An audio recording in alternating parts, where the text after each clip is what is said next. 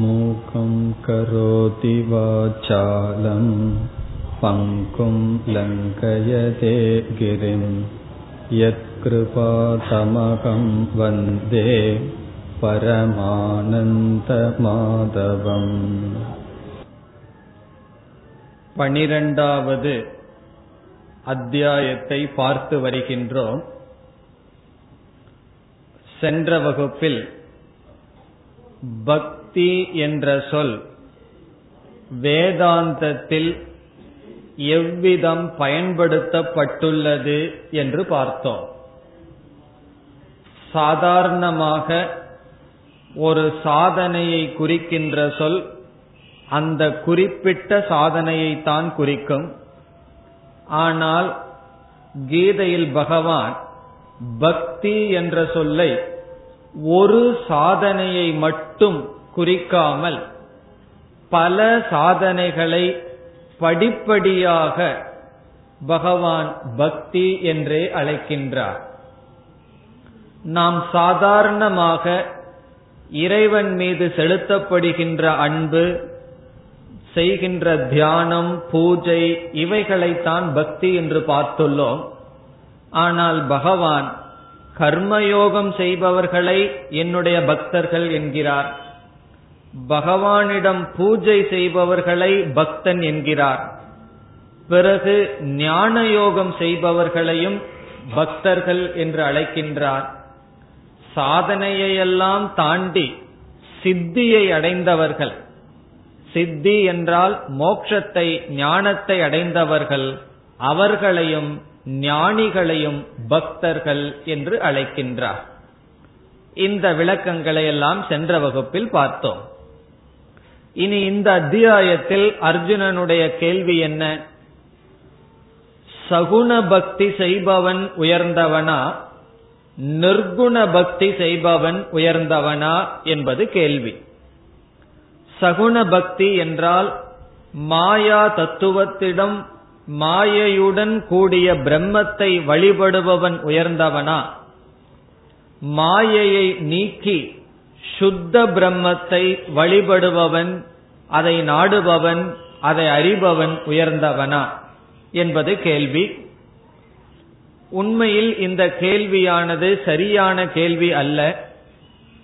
ஏனென்றால் ஒரு மாடிக்கு நாம் செல்ல வேண்டும் என்றால் இரண்டு படிகள் இருந்தால் இதில் எந்த படி உயர்ந்தது என்று கேட்க முடியாது. காரணம், இரண்டும் சமமாக தேவை. எப்படி கேட்கலாம்? எது முதல் படி, எது இரண்டாவது படி என்று கேட்கலாம். ஆனால் இதில் எது உயர்ந்தது என்று கேட்க முடியாது. அதுபோல முதலில் சகுண பக்தியை செய்து இறைவனுக்கு நாம ரூபங்கள், குணங்கள் இவைகளையெல்லாம் ஏற்றி வைத்து பிறகு நிர்குண பக்திக்கு செல்ல வேண்டும். அர்ஜுனனுடைய கேள்வி என்ன? முதலாவது ஸ்லோகத்தில் ஏவம் சததயுக்தாயே பக்தாக, உங்களுடைய பக்தர்கள் ஏவம் என்று அர்ஜுனன் கூறுகின்றான். இதற்கு முன் விஸ்வரூபமானது பேசப்பட்டது, அதையும் நாம் பார்த்தோம். விஸ்வமே ஈஸ்வரனுடைய உருவம், இந்த உலகமே இறைவனுடைய சரீரமாக பேசப்பட்டது. அப்படி இந்த உலகத்தை இறைவன் சொரூபமாக வழிபடுபவர்கள் பக்தாக, அவர்கள் யோக வித்தமாக யோகத்தை அறிந்தவர்களா, உயர்ந்தவர்களா? அல்லது ஏச்ச அபி அக்ஷரம் அவ்யக்தம், அக்ஷரம் என்றால் அழியாத, நாம ரூபங்கள் இல்லாத அந்த ஈஷ் பிரம்ம தத்துவத்தை வழிபடுபவர்கள் யோகத்தை அறிந்தவர்களா அல்லது உயர்ந்தவர்களா என்பது கேள்வி. அதற்கு என்ன பகவான் பதில் சொல்கின்றார் என்று பார்க்கலாம். பகவான் பதில் கூறுகின்றார், மையாவேஷ்ய மனோபார்த்த ஏமாம் நித்தியயுக்தாக உபாசதே. பகவானுடைய பதில், யார் சகுண பிரம்மத்தை வழிபடுகிறார்களோ அவர்கள் உயர்ந்தவர்கள். அப்படியென்றால் நிர்குண பிரம்மத்தை வழிபடுபவர்களுடைய கதி என்ன? அவர்கள் என்னை அடைகிறார்கள். இதுதான் பகவானுடைய பதில். சகுண பிரம்மத்தை வழிபடுபவர்கள் உயர்ந்தவர்களா, நிர்குண பிரம்மத்தை வழிபடுபவர்கள் உயர்ந்தவர்களா என்ற கேள்வியில் சகுண பிரம்மத்தை வழிபடுபவர்கள் உயர்ந்தவர்கள் என்று சொல்கிறார். பிறகு நிர்குண பிரம்மத்தை வழிபடுபவர்கள் என்னை அடைகிறார்கள், நேரடியாக அடைகிறார்கள். இதிலிருந்து பகவான் என்ன சொல்லியதாகின்றது? சகுண பிரம்மத்தை வழிபடுபவர்கள் உயர்ந்தவர்கள், காரணம் என்னை அடைவதற்கான முதல் படியை எடுத்து வைத்து விட்டார்கள். நிர்குண பிரம்மத்தை வழிபடுபவர்கள் என்னை அடையும் தருவாயில் இருக்கின்றார்கள். அவர்கள் ஏற்கனவே சகுண பக்தியை செய்து நிர்குண பக்திக்கு வந்துள்ளார்கள் என்று மிக அழகாக பகவான் பதில் கூறுகின்றார். இதில் இரண்டாவது ஸ்லோகத்தில் சகுண பக்தி செய்பவர்கள் உயர்ந்தவர்கள் என்று கூறுகின்றார். மயி ஆவேஷ்ய மனக, என்னிடத்தில் மனதை வைத்தவர்கள், நித்திய யுக்தாக, எப்பொழுதும் அவர்களுடைய மனம் என்னிடத்தில் பொருந்தியவர்களாக. பிறகு அவர்களுடைய பாவனை எப்படி இருக்கும்? ஸ்ரத்தையா பரயோபேதாக, மேலான ஸ்ரத்தையுடையவர்களாக. உபாசதே, அவர் யார் உபாசனை செய்கிறார்களோ, என்னை வழிபடுகிறார்களோ அவர்கள் உயர்ந்தவர்கள் என்று கூறுகின்றார். பிறகு அதற்கு அடுத்த மூன்று ஸ்லோகங்களில் மூன்றாவதிலிருந்து ஐந்தாவது ஸ்லோகம் வரை பகவான் நிர்குண பக்தர்களை பற்றி பேசுகின்றார், நிர்குண பக்தியை பற்றி பேசுகின்றார்.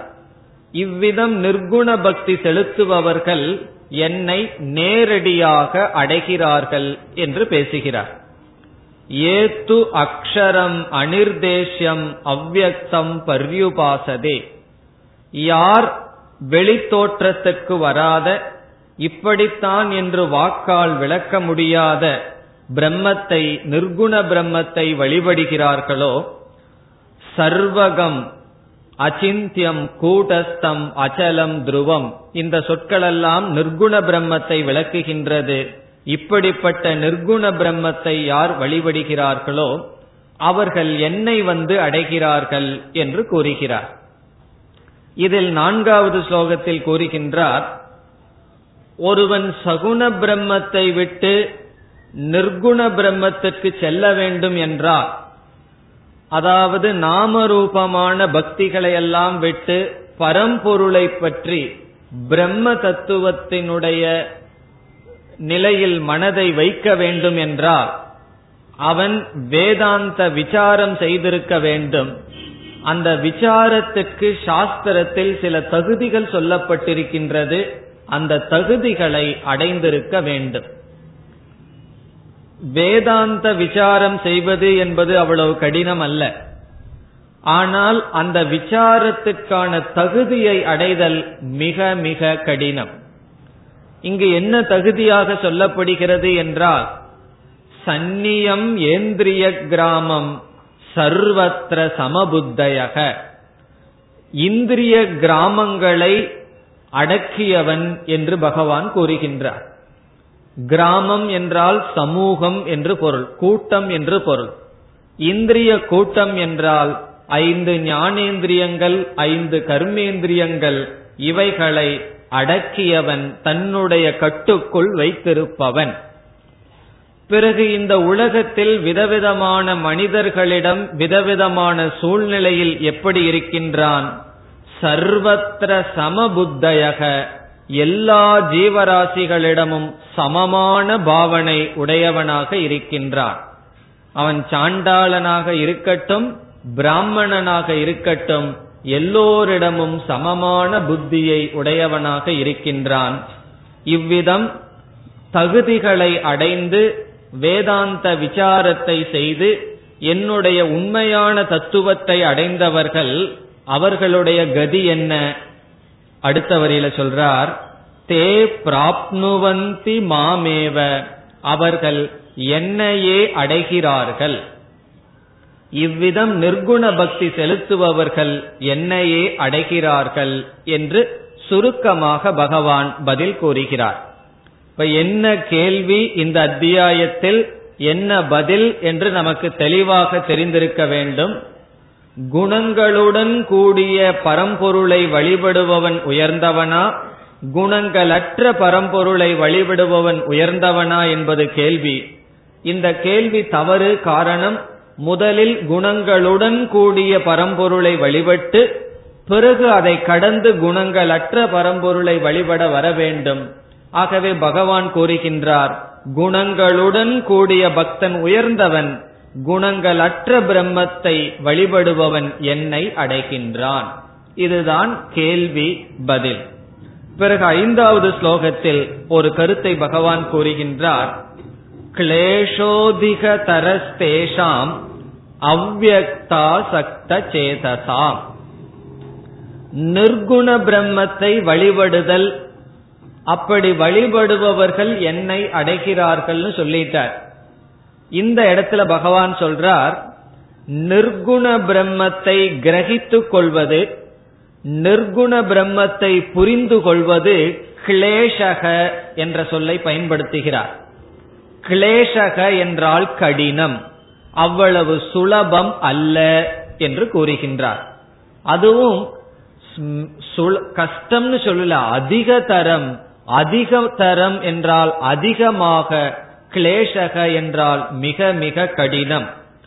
காரணம் என்னவென்றால், ஒருவனுக்கு ஷரீரத்தில், உடலில் நான் என்ற அபிமானம் இருக்கும் பொழுது, இந்த உடலில் அபிமானம் இருக்கின்ற காரணத்தினால் நிர்குண பிரம்மத்தை மனதில் கிரகித்துக் கொள்வது அவ்வளவு சுலபம் அல்ல. காரணம் என்ன, ஸ்தூலமான உடலில், மனதில், இந்திரியத்தில் அபிமானம் இருப்பவனுக்கு உடல் அற்ற, இந்திரியமற்ற, மனமற்ற அந்த பரம்பொருளை கிரகித்துக் கொள்வது, புத்தியில் புரிந்து கொள்வது அவ்வளவு சுலபமல்ல, கடினம் என்று பகவான் கூறுகின்றார். அது மட்டுமல்ல, கதிகி துக்கம் தேகவத்பிகி அவாப்யதே. தேக அபிமானம் உடையவர்களுக்கு நிர்குண பிரம்மத்தை கிரகித்துக் கொள்ளுதல் என்பது அவ்வளவு சுலபம் அல்ல, அது அவ்வளவு சுலபத்தில் நடக்காது என்று கூறுகிறார். அதனாலதான் என்னைக்குமே வேதாந்த வகுப்புக்கு மாணவர்கள் குறைவாகத்தான் இருப்பார்கள். இதே ஏதோ ஒரு கதை சொல்றோம், ராமாயணம் மகாபாரதம்னா கேக்கிறதுக்கு ரெண்டு மணி நேரம் பேசினாலும் கஷ்டமே தெரியாது. காரணம் என்ன, அந்த குணங்களை வர்ணிக்க, வர்ணனைகளை எல்லாம் பத்தி பேச ரொம்ப நல்லா இருக்கும். ஆனா வேதாந்தம் ஒரு மணி நேரம், முக்கால் மணி நேரத்துக்கு மேலேயே வார்த்தை திருப்பி திருப்பி பார்க்க ஆரம்பிச்சிடுறாங்க. காரணம் என்ன, ரொம்ப அப்டிராக்டா இருக்கே, ஒன்னும் புரியாத மாதிரி இருக்கே என்று தோன்றும். ராமாயணம் மகாபாரதம் எல்லாம் கேட்கணும் அப்படின்னா நம்ம வந்து அந்த கதை கேட்கறதே ஒரு விதமான ரிலாக்ஸ்டு. வீட்டுல ரொம்ப டென்ஷனோட வந்தா ரொம்ப ரிலாக்ஸ்டா போவோம். ஆனா வேதாந்த வகுப்புக்கு நம்ம மற்ற இடத்துல எவ்வளவு தூரம் புத்திய பயன்படுத்துறோமோ அதை விட நூறு மடங்கு வகுப்புல பயன்படுத்தணும். அப்ப என்ன ஆகும்னா, அதிகமாக உழைக்க வேண்டியது இருக்கின்றது, சிந்திக்க வேண்டியது இருக்கின்றது, அவ்வளவு சுலபம் அல்ல, அது கடினம். ஏன் கடினம்னு பகவான் சொல்றார், தேகாத்ம புத்தி இருக்கின்றது, மனதில் ராகத்வேஷங்கள் இருக்கின்றது, ஆகவே அவ்வளவு சுலபமாக நிர்குண பிரம்ம பக்தியை செய்ய முடியாது. இதற்கு பிறகு நாம் ஐந்து படிகளை பார்க்க இருக்கின்றோம். பகவான் என்ன செய்ய போகின்றார், நிர்குண பக்தி மிக மிக உயர்ந்தது, அவர்கள் என்னை அடைகிறார்கள்னு முதன்மையான உயர்ந்த பக்தியை கூறுகின்றார். இனி வருகின்ற ஸ்லோகங்களில் அப்படியே பகவான் படிப்படியாக இறங்கி வர்றார். ஒரு கால் உன்னால் நிர்குண பக்தி செய்ய முடியல, அடுத்தது என்ன பக்தி செய்யலாம். ஒரு கால் அதை உன்னால் செய்ய முடியவில்லை, அதற்கு அடுத்ததாக எப்படிப்பட்ட பக்தியை செய்யலாம் என்று ஐந்து படியில் இறங்கி வருகின்றார். ஐந்தாவது படியில் செய்ய முடியலன்னா என்ன பண்றதுன்னா அடுத்த பிறவியில பார்க்கலான்னு விட்டுருவார். இவ்வளவு தூரம் நான் உனக்கு இறங்கி வர்ற, இதுக்குள்ள ஏதாவது ஒன்றுல நீ இரு என்று பகவான் சொல்ல போற. அப்படி முதன்மையா மேலான பக்தி என்ன என்றால் முதலாவது, அதாவது மூணாவது ஸ்லோகத்திலிருந்து அஞ்சாவது ஸ்லோகம் வரைக்கும் அந்த கருத்து. முதன்மையான ஹையஸ்ட் சொல்றது மேன்மையான பக்தி நிர்குண பக்தி. ஒவ்வொன்றுக்கு நம்ம ஒரு பேர் கொடுத்துக்குவோம். முதல் உயர்ந்த நிலையில் இருக்கிற பக்திக்கு நிர்குண பக்தி என்ற பெயர்.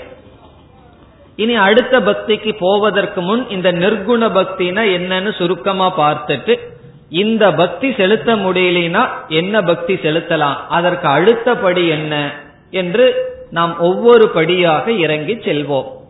நம்முடைய மனதிற்கு எந்த படியில நிக்க முடியுமோ அந்த படியில நிக்கலாம். அதாவது ஒரு படியிலேயே தான் இருக்கணும்னு அவசியம் இல்லை. சில நேரத்துல ஒரு படியில் இருக்கலாம், சில நேரத்துல இறங்கி வரலாம், சில நேரத்துல அடுத்த படிக்கு போலாம். இவ்விதம் நம்முடைய மனப்பக்குவத்திற்கு தகுந்தாற்போல் இங்கு கூறுகின்ற படியில் சாதனையில் நம்மை நாம் ஈடுபடுத்தி கொள்ளலாம். அதனால பகவான் இங்க பிராக்டிக்கலா சொல்ல போற நம்மளுடைய மனசை எப்படிப்பட்ட பக்தி செலுத்துவது. முதல் பக்தி என்ன? நிர்குண பக்தி. இந்த நிர்குண பக்தின்னு சொன்னா ஏதோ ஒரு புதிய வார்த்தையை தவிர, உண்மையில் நிர்குண பக்தி என்று சொல்வது பரம்பொருளினுடைய ஞானத்தை அடைதல், பரம்பொருளை பற்றிய அறிவை அடைதல், மாயையை நீக்கி பிரம்மத்தினுடைய அறிவை அடைதல். அதுதான் நிர்குண பக்தி, ஞான யோகம்னு சொல்லலாம். இப்ப நிர்குண பக்தினா பிரம்மத்தை பற்றிய ஞானத்தை அடைதல்னு பார்த்தோம். பிரம்மத்தை பற்றிய ஞானத்தை எப்படி அடைய முடியும்? எந்த ஒரு ஞானத்தை அடைய வேண்டும் என்றால் ஞானத்தை கொடுக்கும் கருவியை பயன்படுத்த வேண்டும். இப்ப ஞானத்தை கொடுக்கிற கருவியை பயன்படுத்தினா ஞானத்தை நாம் அடைவோம். ஒரு பொருளினுடைய வர்ணத்தினுடைய ஞானத்தை எப்படி அடைய முடியும்னா அதை கொடுக்கிற கண்ணை பயன்படுத்தணும். ஒரு சப்தத்தினுடைய ஞானத்தை அடையிறதுக்கு காதை பயன்படுத்தணும். அப்படி நிர்குண பிரம்மத்தை அறிய வேண்டும் என்றால் அதற்கான சாஸ்திரத்தை நாம் பயன்படுத்த வேண்டும், அல்லது உபனிஷத் விசாரம் செய்ய வேண்டும். இப்ப நிர்குண பக்தி என்று சொல்வது வேதாந்த சாஸ்திரத்தை படித்தல். படித்தல் சொன்னா இந்த இடத்துல கேட்டல், சாஸ்திரத்தை கேட்டல், கேட்ட அறிவை சிந்தித்து சந்தேகங்களை நீக்குதல், பிறகு அறிவில் நிலை பெறுவதற்காக தியானம் செய்தல், நிதி தியாசனம் என்று சொல்லப்படும். ஆகவே யாரால் அதிக காலம் அல்லது முழுமையாக சாஸ்திர சிரவணத்தில் ஈடுபட்டு, மனனத்தில் ஈடுபட்டு, நிதித்தியாசனத்தில் ஈடுபட முடியுமோ அவர்களெல்லாம் நிர்குண பக்தர்கள். நம்ம வந்து கோயிலுக்கு போறத விட்டுட்டு, யாத்திரை போறத விட்டுட்டு கிளாஸ் கேட்டுட்டு இருக்கிறனே அப்படின்னு நமக்கு தோணலாம். நம்ம வந்து உண்மையிலேயே ஹையஸ்ட் சாதனைய பண்ணிட்டு இருக்கோம், மேலான சாதனை. பகவானுடைய வாக்கியப்படி நிர்குண பக்தி என்றால் சும்மா பகவானுக்கு கற்பூரத்தை காட்டுறதை விட, அந்த பகவான் யார், அந்த பகவானுக்கு எனக்கு என்ன சம்பந்தம், இந்த உலகத்துக்கும் பகவானுக்கு என்ன சம்பந்தம் என்கின்ற தத்துவ விசாரம் ஒருவன் ஈடுபட்டால் அவர்கள் நிர்குண பக்தர்கள். இப்ப நம்ம எந்த விசாரத்தில் ஈடுபட்டு இருக்கோம்? தத்துவ விசாரத்தில் ஈடுபடுகின்றோம். ஆகவே இந்த நேரத்தில் நாம் என்ன செய்கின்றோம்? நிர்குண பக்தியை நாம் செய்கின்றோம். இதுவும் பக்தி தான். வேதாந்தத்தை சில பேர் தப்பா நினைக்கிறார்கள். இது பக்தியை எடுத்துரும், இது வரட்டு வேதாந்தம்னு நினைக்கிறார்கள். அது தவறு. வேதாந்த விசாரம் செய்வதை பகவான் உயர்ந்த ரூபமான பக்தி என்று சொல்கின்றார். பிறகு ஒரு கால் இந்த வேதாந்தத்தை கேட்டு பரம்பொருளை புரிந்து கொள்ள முடியவில்லை, அல்லது கேட்கும் பொழுதே மனம் அவ்வளவு தூரம் பக்குவம் அடையவில்லை, இந்த உலகமெல்லாம் மித்தியா, வெறும் நாமரூபம், பொய் என்று சொல்லி, என்ன வேதாந்தம்னு வந்தவுடனே பிரம்ம சத்தியம்ங்கிறதோட நம்ம நிக்கிறது இல்லை, அதோட நின்னுட்டா பரவாயில்ல, அதற்கு சமமா இனியொரு வார்த்தையும் சேர்ந்தே சொல்லுவோம், ஜெகன் மித்யா.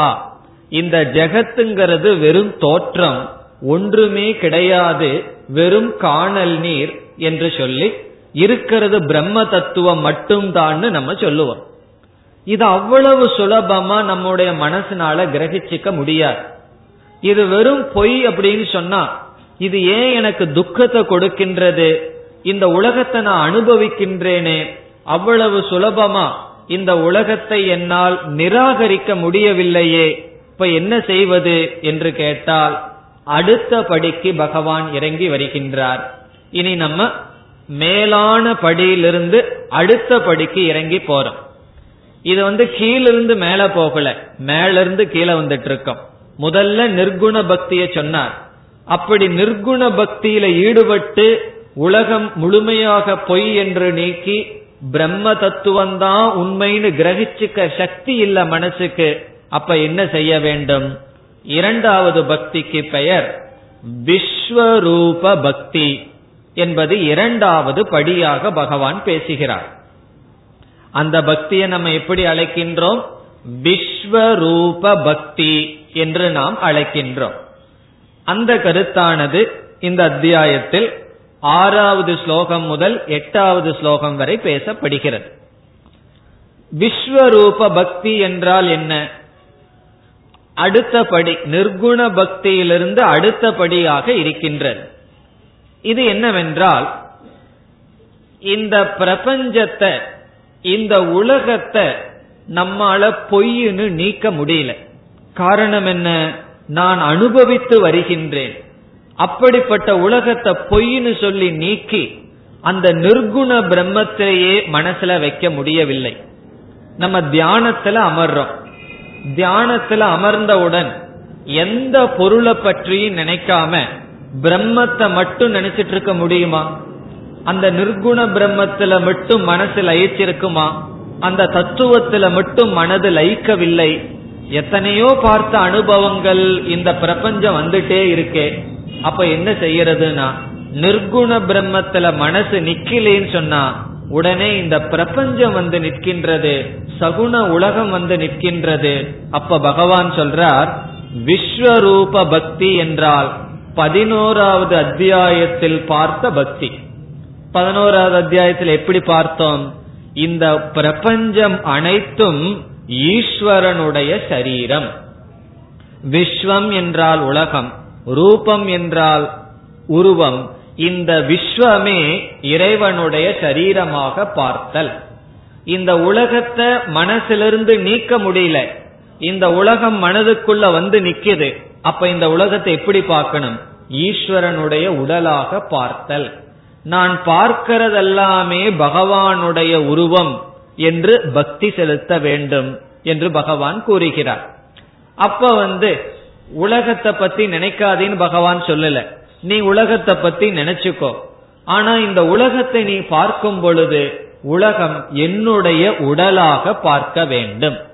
இப்ப நம்முடைய உடலை நம்ம பார்த்து இது என்னுடைய உடல்னு சொல்றோம். அதே போல இந்த உலகத்துல பார்க்கிற உடல் எல்லாம் ஈஸ்வரனுடைய உடல். பஞ்சபூதங்கள் ஈஸ்வரனுக்கு உடலாக இருக்கின்றது. இதையெல்லாம் உபனிஷத் விதவிதமான கோணத்தில் விளக்கும். உபனிஷத்துல சொன்ன கருத்தை தான் பகவான் கீதையில அதிகமாக விளக்குகின்றார். ஈஸ்வரனுடைய உடல் என்னன்னு சொன்னா இந்த பிரபஞ்சம். சந்திரனும் சூரியனும் ஈஸ்வரனுக்கு கண்கள். ஈஸ்வரனுடைய பிராணன், மூச்சு காற்று தான் வாயுவாக இருக்கின்றது என்றெல்லாம் கற்பனை செய்து இந்த அகில பிரபஞ்சமுமே இறைவனுடைய சரீரமாக சாஸ்திரம் கற்பனை செய்யும். பகவான் சொல்றார், அப்படி நீ இந்த உலகத்தை பார்த்து பக்தி செலுத்துவாயாக. அடுத்த பக்தி என்ன? பார்க்கின்ற எல்லா ஜீவராசிகளும் இறைவனுடைய சரீரம் என்று விஸ்வரூப பக்தியை செலுத்த வேண்டும். இதத்தான் பதினோராவது அத்தியாயத்துல பார்த்தோம். அந்த நிலைக்கு பகவான் இறங்கி வருகின்றார். யாருக்கு? யாரால உலகத்தை முழுமையா பொய்னு நீக்கி நிர்குண பிரம்மத்தில மனச வைக்க முடியலையோ அவர்கள் என்ன செய்யணும்? இந்த உலகத்தை ஏற்றுக்கொண்டு அனைத்தும் ஈஸ்வரனுடைய உருவமாக பார்க்க வேண்டும். அதைத்தான் கூறுகின்றார்.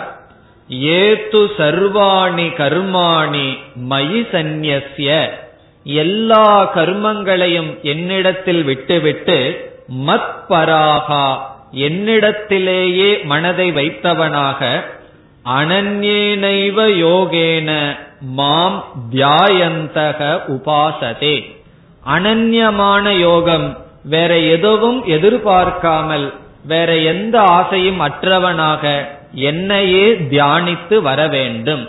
எப்படி பார்க்கின்ற பிரபஞ்சம் அனைத்தும் நானாக இருக்கின்றேன் என்று தியானித்து வர வேண்டும். இப்ப இத சொன்ன உடனே நமக்கே தெரியும், மனதில் சில எண்ணங்கள் வந்தா, இந்த நாம ரூபங்கள் பிரபஞ்சம் வந்து நின்னா அத வராம நீக்க முடியலனா அந்த பிரபஞ்சத்தை எப்படி பார்க்கணும், ஈஸ்வரனுடைய சரீரமாக பார்க்க வேண்டும். அது ஓரளவுக்கு சுலபமாக இருக்கும். என்ன அபியாச வசத்துல நம்ம தியானத்தில் அமர்ந்தோம்னா என்ன வரும், பிரபஞ்சம் தான் வரும். அந்த பிரபஞ்சத்தில் பிரம்ம அல்லது ஈஸ்வர புத்தியை வைக்க வேண்டும். அப்படிப்பட்டவர்களுக்கு பகவான் உடனே பலம் சொல்றார். அப்படிப்பட்டவர்களை நான் என்ன செய்கின்றேன், மிருத்யு சம்சாரத்திலிருந்து நான் அவர்களை விடுவிக்கின்றேன் அப்படின்னு சொல்றார். மிருத்யு சம்சாரம் என்றால் மரணத்திலிருந்து விடுவிக்கின்றேன். இவ்விதம் யார் அகில பிரபஞ்சமும் என்னுடைய சரீரம் என்று தியானம் செய்கிறார்களோ அவர்களுக்கு நான் என்ன செய்கின்றேன், நிர்குண பக்திக்கு வருவதற்கு தகுதியை கொடுக்கின்றேன், இந்திரிய ஒழுக்கத்தை கொடுக்கின்றேன், மனக்கட்டுப்பாட்டை அவர்களுக்கு கொடுக்கின்றேன். பிறகு என்னை பற்றிய விசாரத்தை மேற்கொண்டு அவர்கள் நிர்குண உபாசனை பக்தி செலுத்தி என்னை அடைவார்கள் என்று பகவான் கூறுகின்றார். பிறகு மீண்டும் பகவான் கூறும் பொழுது, மையேவ மன ஆதத்ஸ்வ மயி புத்திம் நிவேஷய, என்னிடத்திலேயே உன்னுடைய மனசவை, என்னிடத்திலேயே உன்னுடைய புத்தியவை, பிறகு நீ எங்க இருப்ப, எங்க வசிப்பாய், நிவசிஷ்யசி மையேவ அப்படின்னு சொல்ற. அதாவது நம்ம இந்த இடத்துக்கு வர்றோம், வந்த உடனே நம்ம மனசுல எப்படிப்பட்ட உணர்வு இருக்கு, நாம எந்த இடத்துல இருக்கோம்னு சொன்னா, கோயில்ல இருக்கோம், பகவானுடைய சந்நிதியில் இருக்கின்றோம்ங்கிற உணர்வு வருது, நம்ம பகவானிடம் வசிக்கின்றோம். வீட்டுக்கு போன உடனே இந்த உணர்வு வருமா, நமக்கு இந்த உணர்வு வர்றது கிடையாது. ஆனா உண்மை என்ன, இங்கேயும் செங்கல்னால கட்டப்பட்ட பில்டிங் தான் இருக்கு, வீடும் செங்கல்னால கட்டப்பட்ட பில்டிங் தான். இன்னும் சொல்ல போனா இதை விட வீடு நல்லா கட்டி வச்சிருப்போம், பகவான் தான் ஏழையா இருப்பார், நம்ம வீடெல்லாம் இதை விட சுத்தமா இருக்கும், நல்லா இருக்கும். இப்ப ரெண்டுக்கு என்ன வித்தியாசம்னா, ரெண்டுமே செங்கல்னால கட்டப்பட்ட கட்டிடம் தான். ஒரு இடத்துல வந்தா பகவான் இருக்கிறங்கிற உணர்வு, இனி ஒரு இடத்துல போனோம் அப்படின்னா அப்படிப்பட்ட உணர்வு இல்லை. பகவான பிரதட்சணை பண்ணும் போது நம்ம உண்மையில என்ன பண்றோம், வாக்கிங் போறோம் அவ்வளவுதான், சுத்தி வர்றோம், நடக்கிறோம் அவ்வளவுதான். ரோட்ல நடந்து போகும்போது என்ன செஞ்சிட்டு இருக்கோம், கால் நடக்குது, நடந்துதான் போறோம். ஆனா இந்த இடத்த என்ன சொல்றோம், நான் பகவானை சுத்தி வந்துட்டு இருக்கேன்னு சொல்றோம். நம்ம ரோட்ல போகும்போது பகவானை சுத்தி வர்றேன்னு சொல்லுவோமா, அந்த உணர்வு நமக்கு வர்றதில்லை. காரணம் என்ன, இது வேறு அது வேறு, இந்த பிரபஞ்சம் வேறு இந்த காம்பவுண்ட் வேறுன்னு முடிவு செய்து வச்சிடறோம். பகவான் சொல்றார், விஸ்வரூப பக்தியில அவன் எங்க நடந்தாலும் அவனுக்கு வந்து என்ன பிரதட்சணை பண்ற உணர்வுதான் இருக்கின்றது, அவன் எங்க வசிச்சாலும் என்னிடத்தில் வசிக்கின்ற உணர்வு இருக்கின்றது, அவன் எதை பேசினாலும் என்னையே அர்ச்சனை பண்ணுகின்றான் என்ற உணர்வு இருக்கின்றது, அவன் எதை பார்த்தாலும் என்னையே பார்க்கின்றேன் என்கின்ற உணர்வு இருக்கின்றது. இப்ப கர்ப்பகிரகத்துல பகவானுடைய விக்கிரகத்தை பார்த்தால் மனுஷ மாதிரி தானே பண்ணி வச்சிருக்கு, நம்ம பகவானை பார்க்கிறோம்னு சொல்றோம். ஆனா உயிரோட ஒரு மனுஷனை பார்த்தா போயும் போய் ஒன்ன பார்க்கறேன்னு சொல்றோம்.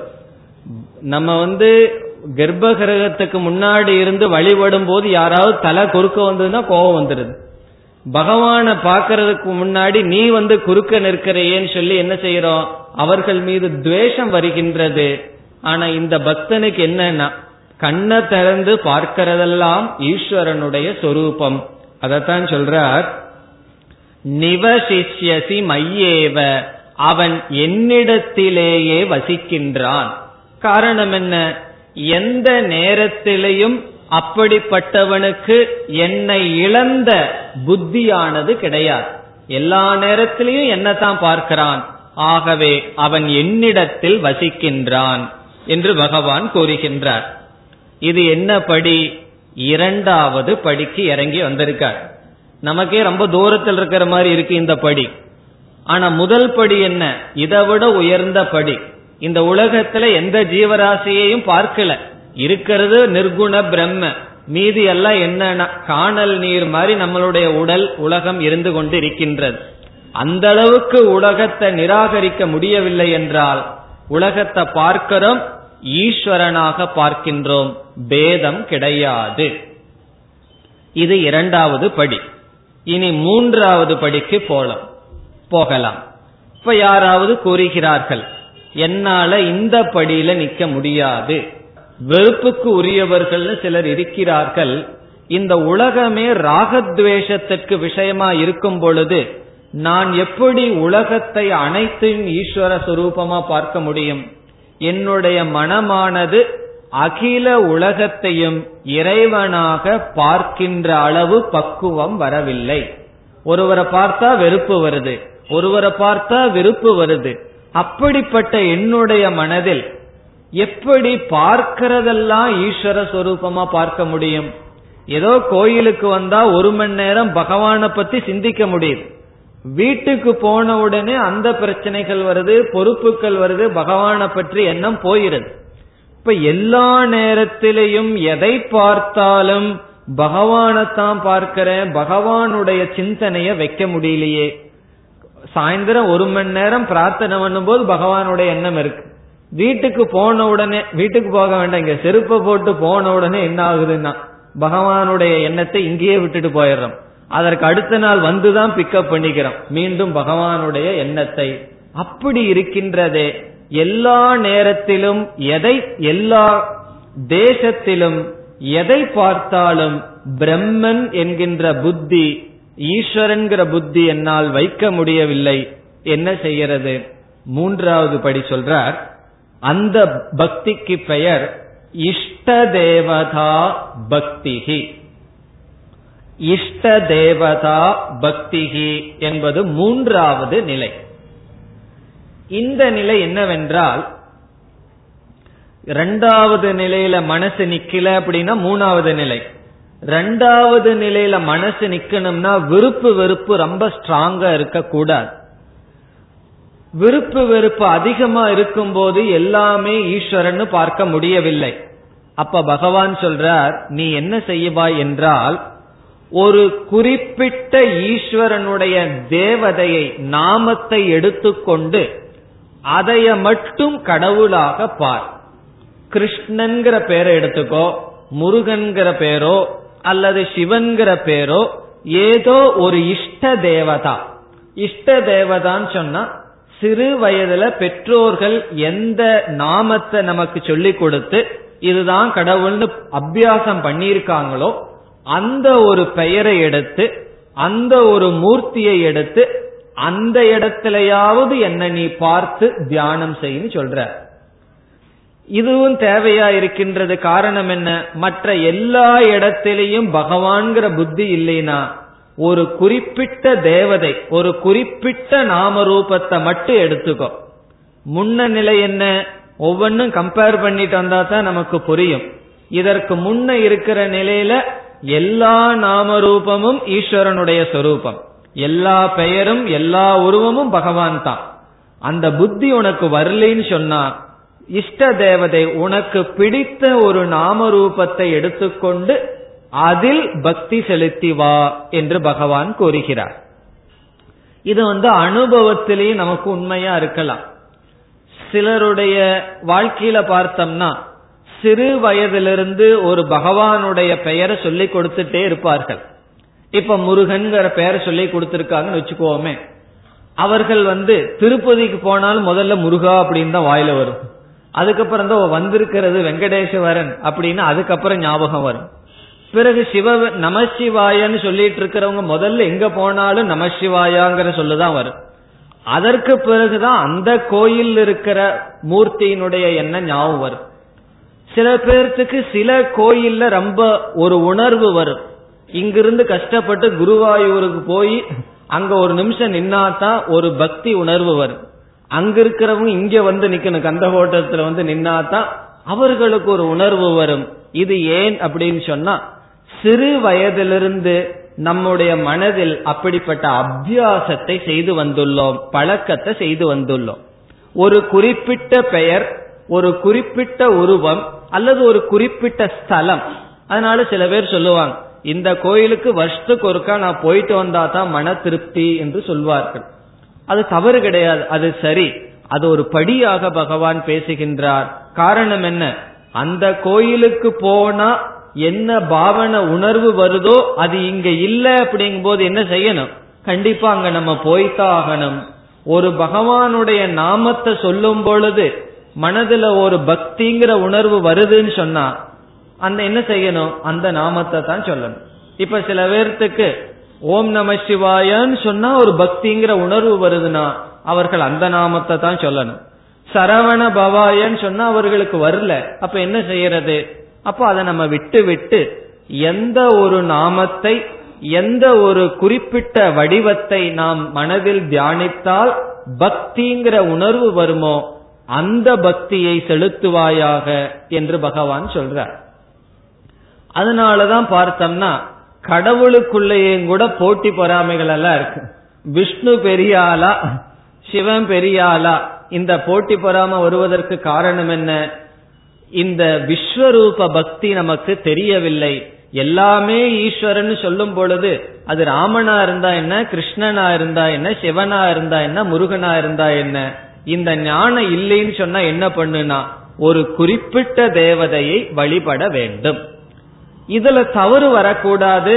நான் வழிபடுற தேவதை தான் உயர்ந்ததுன்னு சொல்லி என்ன வந்தா நமக்கு அறிவில்லை அப்படின்னு அர்த்தம். அறிவில்லாம மூட பக்தி செலுத்துகின்றோம் என்று பொருள். இப்ப விஷ்ணு தான் உயர்ந்தவர், சிவன் உயர்ந்தவர் இல்லைன்னு ஒருத்தர் சொன்னார்னு வச்சுக்கோமே, அவர் மூடத்தனமான இஷ்ட தேவத பக்தி செலுத்துறார், அறிவு இல்லாத பக்தி என்று பொருள். அதே போல சிவனும் அப்படித்தான், சிவனை வழிபடுறதுதான் உயர்ந்தது, விஷ்ணுனுடைய வழிபாடு உயர்ந்தது அல்ல என்று சொன்னால் அவர்கள் சிவனை புரிந்து கொள்ளவில்லை. விஷ்ணுதான் உயர்ந்தவர்கள் நினைப்பவர்கள் விஷ்ணுவை புரிஞ்சுக்கல, சிவன் தான் உயர்ந்தவன் நினைப்பவர்கள் சிவனை புரிஞ்சுக்கல. பிறகு புரிஞ்சிட்டவங்க யாருன்னா, ஈஸ்வரன் எல்லாமா இருந்தாலும் என்னுடைய மனதுக்கு சிவன்கிற வார்த்தை வார் சொல்லும் சிவன்கிற உருவம் பொருந்தி வருகின்றது, அவரே அனைத்துமாக இருக்கின்றார். ஆனால் அனைத்துமாக இருக்கின்ற ஈஸ்வரனை நான் சிவரூபமாகவோ விஷ்ணு ரூபமாகவோ வழிபடுகின்றேன் என்ற அறிவுடன் இஷ்ட தேவதை பக்தியை செலுத்த வேண்டும் என்று பகவான் ஒன்பதாவது ஸ்லோகத்தில் கூறுகின்றார். இது எப்பனா விஸ்வரூப பக்திக்கு தகுதி இல்லைன்னு சொன்னா அடுத்த பக்தி இஷ்ட தேவதா பக்தி. இப்ப இஷ்ட தேவதா பக்தின்னு சொல்லும் பொழுது நம்ம ஒரு இடத்துல அமரணும், அந்த பகவானை பத்தி சிந்திக்கணும், ஜபம் பண்ணணும், பஜனை பண்ணணும், பகவானுக்காக பூஜை பண்ணணும். இதெல்லாம் இஷ்ட தேவதா பக்தி. உண்மையில் பக்தி அப்படிங்கிறது இதுதான். மூணு படியாக பகவான் சொல்றார். முதல் படி என்ன, நிர்குண பிரம்மத்தை அறிந்து கொள்கின்ற விசாரத்தில் ஈடுபடுதல். அந்த அளவுக்கு மனசு பக்குவம் இல்ல, விசாரம் பண்ண முடியல, பஜனை பண்ணிட்டு இருந்தா நல்லா இருக்கே, பொழுது போகுதே, சாஸ்திரம் கேட்கறது கஷ்டமா இருக்கேன்னா அடுத்ததுக்கு இறங்கி வரலாம். எல்லாமே ஈஸ்வர சொரூபம்னு பார்க்கணும். அதுவும் என்னால முடியல, பகவான் அடுத்தது சொல்லிட்டார், இஷ்ட தேவதா பக்திக்கு வர வேண்டும் சொல்லிட்டார். அதை எப்படி சொல்றார், அத சித்தம் சமாதாதும் ந சக்னோஷி மயி ஸ்திரம். பகவான் சொல்லியே வர்றார், ஈஸ்வரனே அனைத்துமாக இருக்கின்றார்ங்கிற கருத்துல உன்னுடைய சித்தமானது அறிவானது நிற்கவில்லை என்றால், ந சக்னோதினா உனக்கு அந்த சக்தி இல்லை என்றால், உன்னுடைய மனதிற்கு பார்க்கிறதெல்லாம் ஒரே ஒரு பரபிரம்மந்தான், ஈஸ்வரன் தான், அனைத்தும் ஈஸ்வர சுரூபம் என்று கிரகித்துக் கொள்ளும் சக்தி மனதிற்கு இல்லை என்றால் என்ன செய்ய வேண்டும்? அபியாச யோகேன ததக மாமிச்சாப்தும் தனஞ்சய. நம்ம இஷ்ட தேவதா பக்தின்னு சொன்னோம், அதற்கு பகவான் இங்கு கொடுக்கின்ற பெயர் அபியாச யோக அப்படின்னு சொல்ற. இங்க பகவான் இஷ்ட தேவதா பக்தின்னு சொல்லல. நம்ம சொல்லிட்டு வர்ற சொற்கள் எல்லாம் ஸ்லோகத்துக்குள்ள கிடையாது. அந்த ஸ்லோகத்தினுடைய சாரத்தை நாம பார்த்து வருகின்றோம். இஷ்ட தேவதா பக்தின்னு மூன்றாவது படியாக சொன்ன பக்திய பகவான் அபியாச யோகன்னு சொல்ற. அபியாசக என்ற சொல்லினுடைய பொருள் தொடர்ந்து அதையே செய்து வருதல். அபியாசக அதையே தொடர்ந்து தொடர்ந்து செய்தால் அபியாசம். இப்ப இஷ்ட தேவதா பக்தியில என்ன பண்றோம்? ஒரு நாமத்தை எடுத்துக்கொண்டு அதையே தொடர்ந்து தொடர்ந்து செய்து வருகின்றோம். ஆகவே அதற்கு அபியாசம் என்று பெயர். இப்போ ஓம் நம சிவாயாங்கிற மந்திரத்தை எடுத்துட்டோம் அப்படின்னா அதையே தொடர்ந்து சொல்லிக்கொண்டே வருதல் என்ன? அபியாசக. அதை அபியாச யோகம். அந்த அபியாச யோகத்தில் நீ என்ன செய்ய வேண்டும்? என்னை அடைய முயற்சி செய்ய வேண்டும் சொல்ற. அப்படி வந்து அபியாச யோகத்துல பகவான அடையறக்கு முயற்சி செய்தோம்னா பகவான் என்ன அறிவை நமக்கு கொடுப்பார்? கொஞ்ச நாள் மனதை ஒருமுகப்படுத்தி பகவானுடைய ஒரே நாமரூபத்தை பிடித்து கொண்டு பக்தி செலுத்தி கொண்டே வந்தால் நம்ம அடுத்த இதுக்கு ப்ரமோஷன் கொடுப்பார். அடுத்த ப்ரமோஷன் என்ன? விஸ்வரூப பக்தி. பிறகு விஸ்வரூப பக்தியிலிருந்து அடுத்த ப்ரமோஷன் என்ன? நிர்குண பக்தி. இத ராமகிருஷ்ண பரமஹம்சருடைய வாழ்க்கையில தெளிவாக பார்க்கலாம். முதல்ல காளி தேவிய வழிபட்டுட்டு வந்தார். அந்த காளி தேவி தான் என்று சொல்லி வேற எந்த கடவுளையும் வழங்காம தட்சிணேஸ்வரத்துல காளி தேவி காளி தேவினே வழிபட்டுட்டு வந்தார். அது எந்த நிலையில் அவர் இருந்தார்? இஷ்ட தேவதா பக்தியில இருந்தார். பிறகு என்னாச்சு? காலப்போக்கில் அவர் கூறுகின்றார், முன்னெல்லாம் பூஜைக்காக பூ பறிக்க போவாராம். பூவெல்லாம் பறிச்சுட்டு வருவார், முறையா அந்த பூஜையெல்லாம் பண்ணிட்டு இருப்பார். காலப்போக்கில் அவர் கூறுகின்றார், நான் பூவை பறிக்க போனா அந்த பூ ரூபமா அந்த காளி தேவி இருக்கின்றார். பிறகு எதை பார்த்தாலும் அந்த பிரசாத ரூபமாகவே அந்த காளி தேவி இருக்கின்றாள்னு சொல்லி அடுத்தது பல வருஷங்கள் அவர் அந்த காளி தேவிய வழிபட்டு அபியாசம் பண்ணனுடைய பலன் என்ன ஆச்சு? எல்லாமே அந்த காளி தேவி தான் அப்படிங்கிற அறிவு வந்தது. பார்க்கிறதெல்லாம் நான் வழிபடுற அந்த காளி தேவி தான் அனைத்து உருவமாக, எல்லா கடவுளாக, இனியும் சொல்ல போனா எல்லா மதத்தில் இருக்கின்ற கடவுளாகவும் பார்க்கின்றேன் என்ற அளவுக்கு விஸ்வரூப பக்திக்கு போனார். பிறகு அதோட நின்னாரா? அதற்கு அடுத்தது சோதாபுரின்னு ஒரு குரு வந்தார். அவர் வந்து அத்வைத ஞானத்தை கொடுத்தார். இந்த பிரபஞ்சம் மித்தியா, இருக்கிறது பிரம்ம ஒன்றுதான் என்ற அடுத்த படிக்கும் போனார். அப்படி முதலில் ஒரு குறிப்பிட்ட தேவதையை வழிபட்டு அதனுடைய பலனாக அந்த தேவதையே அனைத்துமாக இருக்கின்றார்னு உணர்ந்து பிறகு நிர்குண பிரம்ம ஞானத்தை அடைதல். இது மூன்று நிலை பார்த்தோம். இனி அடுத்தது என்ன? சில பேர் கூறுகிறார்கள், என்னால அபியாச யோகமும் பண்ண முடியல. இப்ப பகவான் எவ்வளவு தூரம் இறங்கி வருகின்றார்னு பார்க்கலாம். என்னால ஒரு இடத்துல அமர்ந்து பகவானுடைய ஒரு நாமத்தை சொல்றதுக்கும் கூட பொறுமை கிடையாது, சத்துவகுணம் இல்லை அப்படின்னு சொல்றோம்னு வச்சுக்கோமே. ஏன்னா அபியாச யோகம் சொல்லிட்டார். அபியாச யோகம்னு சொன்னா ஒரு குறிப்பிட்ட உருவத்தை இஷ்ட தேவதைய மனசுல கொண்டு பூஜை செய்தல், வழிபடுதல், நாமத்தை சொல்லுதல், ஜபம் செய்தல். அதற்கும் எனக்கு தகுதி இல்லை. என்ன செய்யறது? ரஜோகுணம் ரொம்ப இருக்கு, நான் என்ன செய்வது?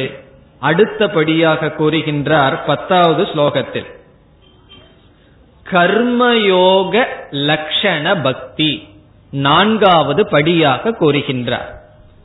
நான்காவது படி கர்மயோக லட்சணம்.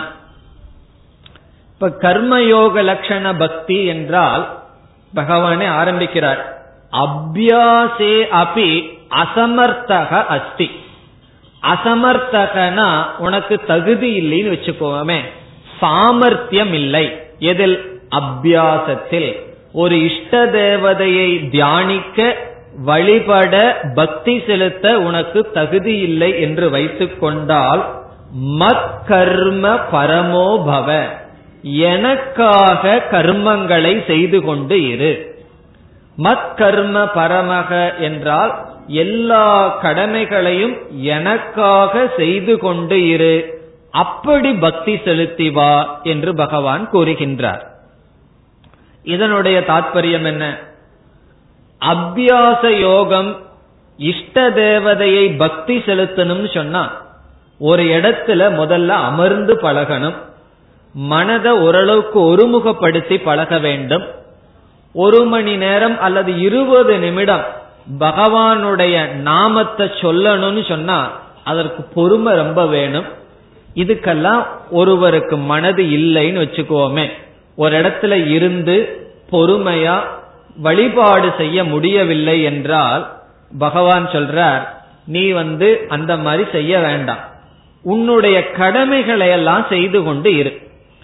அப்படி கடமைகளை எல்லாம் செய்து கொண்டு இருக்கும் பொழுது தனியா எனக்காக ஒரு காலத்தை ஒதுக்காத. அபியாச யோகம், இஷ்ட தேவதா பக்தினா பகவானுக்காக காலத்தை ஒதுக்கணும். இப்ப ரொம்ப பேர் என்ன சொல்றார்கள், கோயிலுக்கு ஏன் வரல அப்படின்னு சொன்னா நேரம் இல்ல, எவ்வளவோ பொறுப்புகள் சொல்றாங்க அல்லவா. இப்ப அவர்களால ஒரு குறிப்பிட்ட காலத்தை பகவானுக்காக ஒதுக்கி அபியாசம் செய்ய முடியவில்லை. அப்ப பகவான் சொல்றார், உனக்கு என்னென்ன கடமைகள் இருக்கோ அவைகளையே செஞ்சிட்டது, ஆனால் எனக்காக அந்த கடமைகளை செய், அல்லது உன்னை கர்மயோக வாழ்க்கையில் ஈடுபட்டு கொண்டிரு, எனக்காக நீ தனி நேரத்தை ஒதுக்காத, உன்னுடைய கர்மயோகத்தையே நான் பக்தியாக எடுத்துக் கொள்கின்றேன் என்று பகவான் சொல்றார். இது என்ன படி? நாலாவது படியா பகவான் சொல்றார், உன்னுடைய கடமைகளை மட்டும் நீ செய்து கொண்டு இரு, ஆசை வசப்பட்டு எந்த காரியத்திலே ஈடுபடாத, உனக்கு என்ன டியூட்டியோ அதை செய்யி, அதனுடைய பலனை எதிர்பார்க்காத, அதனுடைய பலனை நான் உனக்கு கொடுக்கின்றேன். உன்னுடைய ரஜோகுணமும் குறைஞ்ச மாதிரி இருக்கும், அதே சமயத்தில் உன்னுடைய மனதை பக்குவப்படுத்துகின்றேன் என்று பகவான் கூறுகின்றார். அதாவது அபியாசே அசமர்த்தக, ஒரு இடத்துல அமர்ந்து அபியாசம் செய்வதற்கும் தகுதி இல்லை என்று நீ நினைத்தால், மத்கர்ம பரமக, எனக்காக கர்மம் செய் அல்லது கர்மயோகத்தை நீ செய்ய வேண்டும். இப்ப இந்த இடத்துல நம்ம மூணாவது அத்தியாயத்துல பார்த்த கருத்தை எல்லாம் ஞாபகம் வச்சுக்கணும். கர்மயோகத்துக்கு விளக்கம் நம்ம பார்த்தோம். அந்த கர்மயோகத்தையே பகவான் பக்தி என்று அழைக்கின்றார். காரணம் என்ன தெரியுமோ? கர்மயோகத்துல பகவானை கொண்டு வராம கர்மயோகம் கிடையாது. பகவானுக்காக நான் செய்யறேன், இது ஈஸ்வரனுக்காக நான் செய்கின்றேன், ஈஸ்வர அர்ப்பணமாக என்னுடைய கடமையை செய்கின்றேன், வெற்றி தோல்விகளில் சமமாக இருக்கின்றேன் என்ற நம்ம கர்மயோகத்துல பார்த்த பாவனைகளை ஞாபகத்துக்கு கொண்டு வந்து, அப்படி கர்மயோகப்படி வாழ்தல் அடுத்த படியாக, நான்காவது படியாக பகவான் பேசுகின்றார். அதத்தான் சொல்றார், மத்கர்ம பரமக பவ, எனக்காக நீ உன்னுடைய கடமையை செய்.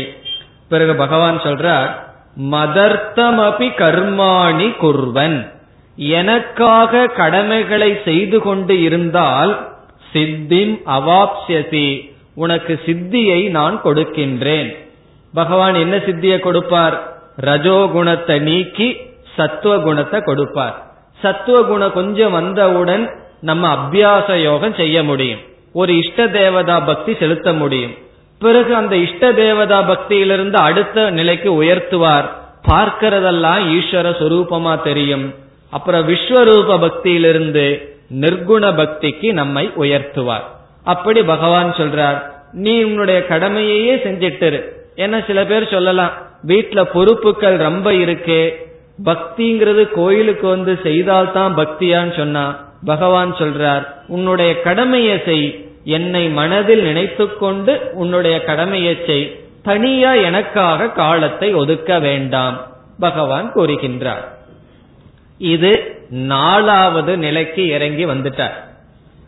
சில பேர் சொல்கிறார்கள், என்னால இதுவும் முடியாது, கர்மயோகமும் என்னால பண்ண முடியாது. காரணம் என்ன? மனசுல ஆசைகள் எத்தனையோ இருக்கு, எத்தனையோ போக பொருள்களை எல்லாம் அனுபவிக்கணும்னு ஆசை இருக்கும் பொழுது வெறும் கர்மயோகத்தை மட்டும் பண்ணி என்னால வாழ முடியாது. காமிய கர்மம்னு சில கர்மங்கள் சாஸ்திரத்துல சொல்லியிருக்கு. காமிய கர்மம்னா ஆசை வசப்பட்டு செய்யப்படுகின்ற கர்மங்கள். அந்த கர்மத்தை நான் செய்து போகத்தை எல்லாம் அனுபவிக்கணும்னு எனக்கு ஆசை இருக்கே, என்னுடைய கதி என்ன என்று யாராவது கேட்டால் பகவான் அதற்கு அடுத்த படிக்கு இறங்கி வருகின்றார். ஐந்தாவது படிக்கும் வர்றார். ஐந்தாவது படி என்னவா இருக்க முடியும்? சரி, போகத்தை நீ அனுபவித்துக்கொள், என்னென்ன ஆசை இருக்கோ அதையும் நீ அனுபவித்துக்கொள். ஆனால் அந்த ஆசையை அனுபவிக்கும் பொழுது எனக்கு அர்ப்பணமாக செய்து கொண்டு நீ போகத்தை அனுபவித்துக்கொள்னு சொல்லி கடைசி நிலைக்கு பகவான் வந்து விட்டார். என்ன நிலைனா, இன்னைக்கு இந்த உலகம் அதிக மக்கள் இருக்கின்ற நிலை. சில பேர் இந்த நிலையிலையும் கூட கிடையாது. காரணம் என்ன? பகவானை நினைச்சிட்டு எனக்கு அர்ப்பணமாக நீ உன்னுடைய போகத்தை அனுபவித்துக்கொள்னு சொல்லி கடைசி பக்தி என்னவென்றால், நம்ம வந்து சாதாரணமா இன்பங்கள் போகங்களை அனுபவிக்கிறோம், ஆனால் தர்மமா சம்பாரிச்சு போகத்தை அனுபவிக்கிறோம், ஈஸ்வரனுடைய பிரசாதமாக அனுபவிக்கின்றோம். அதுவும் சில பேர் செய்வார்கள். ஒரு வியாபாரம் சொன்னா அவர்களுடைய ஆபீஸ்லயோ அல்லது பிசினஸ் பிளேஸ்லயோ போய் பார்த்தா ஒரு பெரிய லட்சுமி போட்டோ போட்டு அதுல அப்படியே தங்க காசு எல்லாம் விழுகிற மாதிரி போட்டு, பகவானுடைய அனுகிரகத்தினாலதான் எனக்கு பணம் வருது, பகவான் அடையணுங்கிற எண்ணம் எல்லாம் கிடையாது. பகவான் ஒரு கருவி. எனக்கு என்ன வேணும்? வீடு நல்லா இருக்கணும், குழந்தை குட்டின்னு எல்லாம் சொல்லி எனக்கெல்லாம் சௌரியம் வேணும், பணம் வேணும், சுகம் வேணும். பகவான் சொல்றார், தப்பு கிடையாது, அதையும் நீ அனுபவி, ஆனா அப்பப்போ என்ன நினைச்சுக்கோ அப்படின்னு சொல்றார். நம்ம கிட்ட எவ்வளவு தூரம் இறங்கி வந்து ரிக்வெஸ்ட் பண்றாரு பாருங்க. நீ வந்து அப்பப்போ என்ன நினைச்சுக்கோ, ஆனா தர்மப்படி சம்பாரிச்சுக்கோ, நீ அனுபவித்து கொண்டிரு, அனுபவிக்கும் பொழுது எனக்கு அர்ப்பணம் செய்து அதை நீ அனுபவி என்று கூறுகிறார். இதுவும் ராமகிருஷ்ணருடைய வாழ்க்கையில வருது. கிரீஷ் சந்திர கோஷ்னு ஒருவர் இருந்தார், அவருடைய பக்தர். அவர் வந்து அந்த காலத்துல நாடகம் நடத்துறதெல்லாம் இந்த காலத்துல சினிமாவுக்கு சமம். அதனால அவருக்கு பல தவறான மது அருந்திர பழக்கங்கள் எல்லாம் இருந்தது. அவர்னால அதை விட முடியல. இப்ப ராமகிருஷ்ணர் போய் நீ நாளையிலிருந்து அதை விட்டாதான் இங்க வரணும் அப்படின்னு சொன்னா அவர் என்ன பண்ணுவார்? வர்றதை நிறுத்திடுவார். என்னால் அதை விட முடியாது, நான் உங்ககிட்டயே வரல அப்படின்னு நிறுத்திடுவார்.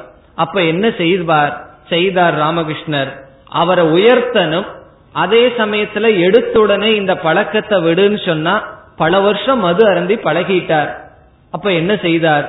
நீ அருந்திக்கொள், அதுக்கு அனுமதி கொடுக்கற, ஆனா அதை அருந்தும் பொழுது எனக்கு அர்ப்பணமாக செய்து அருந்திக்கொள் அப்படின்னு சொன்னார். அவர் என்ன பண்ணார்? கொஞ்ச நாள் மது எருந்து எடுத்து வச்சு ராமகிருஷ்ணரை நினைச்சிட்டு தான் குடிச்சார். பிறகு கொஞ்ச நாள்ல அந்த பழக்கத்தை அவர் விட முடிந்தது. காரணம் என்ன? அந்த மகாத்மாவினுடைய எண்ணத்தில் அதை செய்ய செய்ய அந்த துஷ்டமான பழக்கம் நம்மைய விட்டு சென்று விடுகிறது. அப்புறம் என்ன ஆச்சு? அவர் ஒரு மகாத்மாவாகி மாறி நின்னார். இதெல்லாம் பிராக்டிக்கலா நடந்த நம்ம பார்த்த உதாரணங்கள், பார்த்தன்னா படிச்ச உதாரணங்கள். அதே போல போக அனுபவிக்கணுங்கிற ஆசை இருந்தாலும் பகவான் சொல்றார், அனுபவித்துக்கொள். அந்த நேரத்துல என்னை நீ நினைத்து கொண்டு இந்த உலக போகத்தில் இருந்து வந்தால் காலப்போக்கில் அதில் உனக்கு வைராகியத்தை தருகின்றேன் அப்படின்னு சொல்றார். அதுதான் கடைசி நிலை. இந்த கடைசி நிலை அஞ்சாவது பக்தியும் பண்ண முடியலன்னு ஒருத்தர் சொன்னா என்ன செய்யறது? அவங்கள பத்தி பகவான் பேசல, அத தனி சாப்டர்ல பேச போறார். ஆசுரி சம்பத், அசுரர்கள்ங்கிற லிஸ்ட்ல பேச போறார். அவர்களுக்கெல்லாம் இந்த ஜென்மத்துல வழி கிடையாது. அப்போ இந்த ஜென்மத்துல வழி கிடையாதுன்னா என்ன அர்த்தம்? இன்னும் ஒரு பல ஜென்மங்களுக்கு அப்புறம் அவருக்கு பகவான் அப்படிங்கிற ஒரு ஸ்ரத்த நம்பிக்கை வந்தா வரட்டுன்னு விட்டு விட வேண்டியதுதான். இவ்விதம் மேல் நிலையிலிருந்து பகவான் படிப்படியாக இறங்கி வர்ற இதை எல்லாத்தையுமே பகவான் பக்தின்னு சொல்றார். அதுதான் பக்திங்கிற சொல்லுக்கு பகவத்கீதையில இருக்கின்ற விசேஷம். நம்ம சாதாரணமா பக்தினா அதனுடைய அர்த்தம் என்ன? பக்தின்னு சொன்னா கோயிலுக்கு போறது, வழிபடுறது, தியானம் பண்றது தான் பக்தின்னு புரிஞ்சிருக்கோம். ஆனால் கீதையில் பகவான் பக்திங்கிறதுக்கு பரந்த அர்த்தத்தை கொடுத்திருக்கார். என்ன அஞ்சு அர்த்தத்தை கொடுத்திருக்கார். இந்த அஞ்சு நம்ம மனதுல ஞாபகத்துக்கு இருக்கணும். அப்ப நம்ம வந்து எந்த ஒருவர் வந்து ஒரு நிலையில தான் எல்லா நேரத்துல இருப்போம் அப்படின்னு அர்த்தம் இல்லை. நம்ம வந்து கொஞ்ச நேரம் போயிட்டு வரலாம். இப்ப இந்த ஒரு மணி நேரம் எந்த நிலையில இருக்கிறோம்? நிர்குண பக்தியில இருக்கிறோம். ஏன்னா பகவானுடைய தத்துவத்தை விசாரம் பண்றமே. அப்புறம் அதுக்கு அடுத்த நிலைக்கு வருவோம், அதுக்கு அடுத்த நிலைக்கு வருவோம். மனது போயிட்டு போயிட்டு வந்துட்டு இருக்கோம். ஏதோ ஒரு நிலையில நம்ம இருப்போம். ஆனா நம்ம புரிஞ்சுக்கணும் நம்ம மனது எந்த நிலையில இருக்கு என்று நாம் புரிந்து கொள்ள வேண்டும். இந்த அஞ்சையை ஞாபகப்படுத்தி கொண்டால் முதல் நிர்குண பக்தி. நிர்குண பக்தி என்பது ஈஸ்வரனுடைய தத்துவத்தை புரிந்து கொள்ளுதல், கிரகித்து கொள்ளுதல். அதை கிரகிச்சுக்கணும்னா மனதுல ராகத்வேஷம் முழுமையா நீங்கி இருக்கணும், மன தூய்மை வந்திருக்கணும், வைராகியம் முழுமையா இருக்கணும். அத சாஸ்திரத்துல சாதன சதுஷ்டய சம்பத்தின்னு சொல்லுவார்கள். அந்த சாதனைகள் இருக்கணும். பிறகு வேதாந்த விசாரம் பண்ணா நிர்குண பக்தி அந்த நிலையில் இருப்போம். அதற்கு தகுதி இல்லை என்றால் இந்த உலகத்தை எல்லாம் நம்ம பார்த்து ராகத்வேஷம் இங்கேயும் இருக்கக்கூடாது, எல்லாமே ஈஸ்வரனுடைய உருவமாக பார்த்தல் விஸ்வரூப பக்தி. அதத்தான் முழுமையா பகவான் பத்தாவது அத்தியாயத்திலையும் பதினோராவது அத்தியாயத்திலையும் விளக்கினார். பத்தாவது அத்தியாயத்துல பகவான் என்ன செய்தார்? ஒவ்வொரு பொருளையும் எடுத்து நானாக இருக்கின்றேன், நானா இருக்கின்றேன்னு சொல்லிட்டே வந்தார் அல்லவா. பிறகு பதினோராவது அத்தியாயத்தில் அதையும் விளக்கினார், அந்த விஸ்வரூப பக்தி. இந்த உலகத்தையே ஈஸ்வரனா பார்க்க முடியலன்னு சொன்னா மூணாவது நிலை இஷ்ட தேவதா பக்தி. ஒரு நாம ரூபத்தை எடுத்துக்கொண்டு பக்தி செலுத்துது செலுத்துவது. அதற்கு எனக்கு தகுதி இல்லை என்றால் நம்ம அன்றாட கடமைகளை செய்து வருதல், இறைவனுக்கு அர்ப்பணமாக செய்தல்.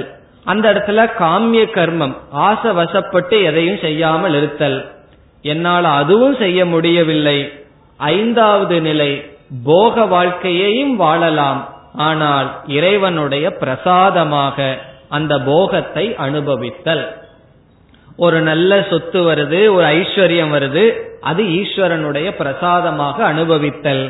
அப்படி அனுபவிச்சா என்ன கிடைக்கும்னா வைராகியம் கிடைக்கும், கர்மயோகத்துக்கு போவோம். இஷ்ட தேவதா பக்தி, விஸ்வரூப பக்தி, பிறகு நிர்குண பக்தி என்று இந்த விதத்தில் பகவான் படிப்படியாக பேசினார். இது பனிரெண்டாவது அத்தியாயத்தினுடைய முதல் பகுதியான கருத்து. இனி இதற்கு பிறகு வருகின்ற ஸ்லோகங்களில் பதிமூன்றாவது ஸ்லோகத்திலிருந்து இருபதாவது ஸ்லோகம் வரை நிர்குண பக்தியை அடைந்த ஞானி, இந்த இடத்துல பகவான் பராபக்தன்கிற வார்த்தையில பயன்படுத்துறார். இரண்டாவது அத்தியாயத்துல ஸ்தித பிரக்ஞன் ஒரு வார்த்தையை பயன்படுத்தினார், ஞான நிஷ்டை அடைந்தவன்.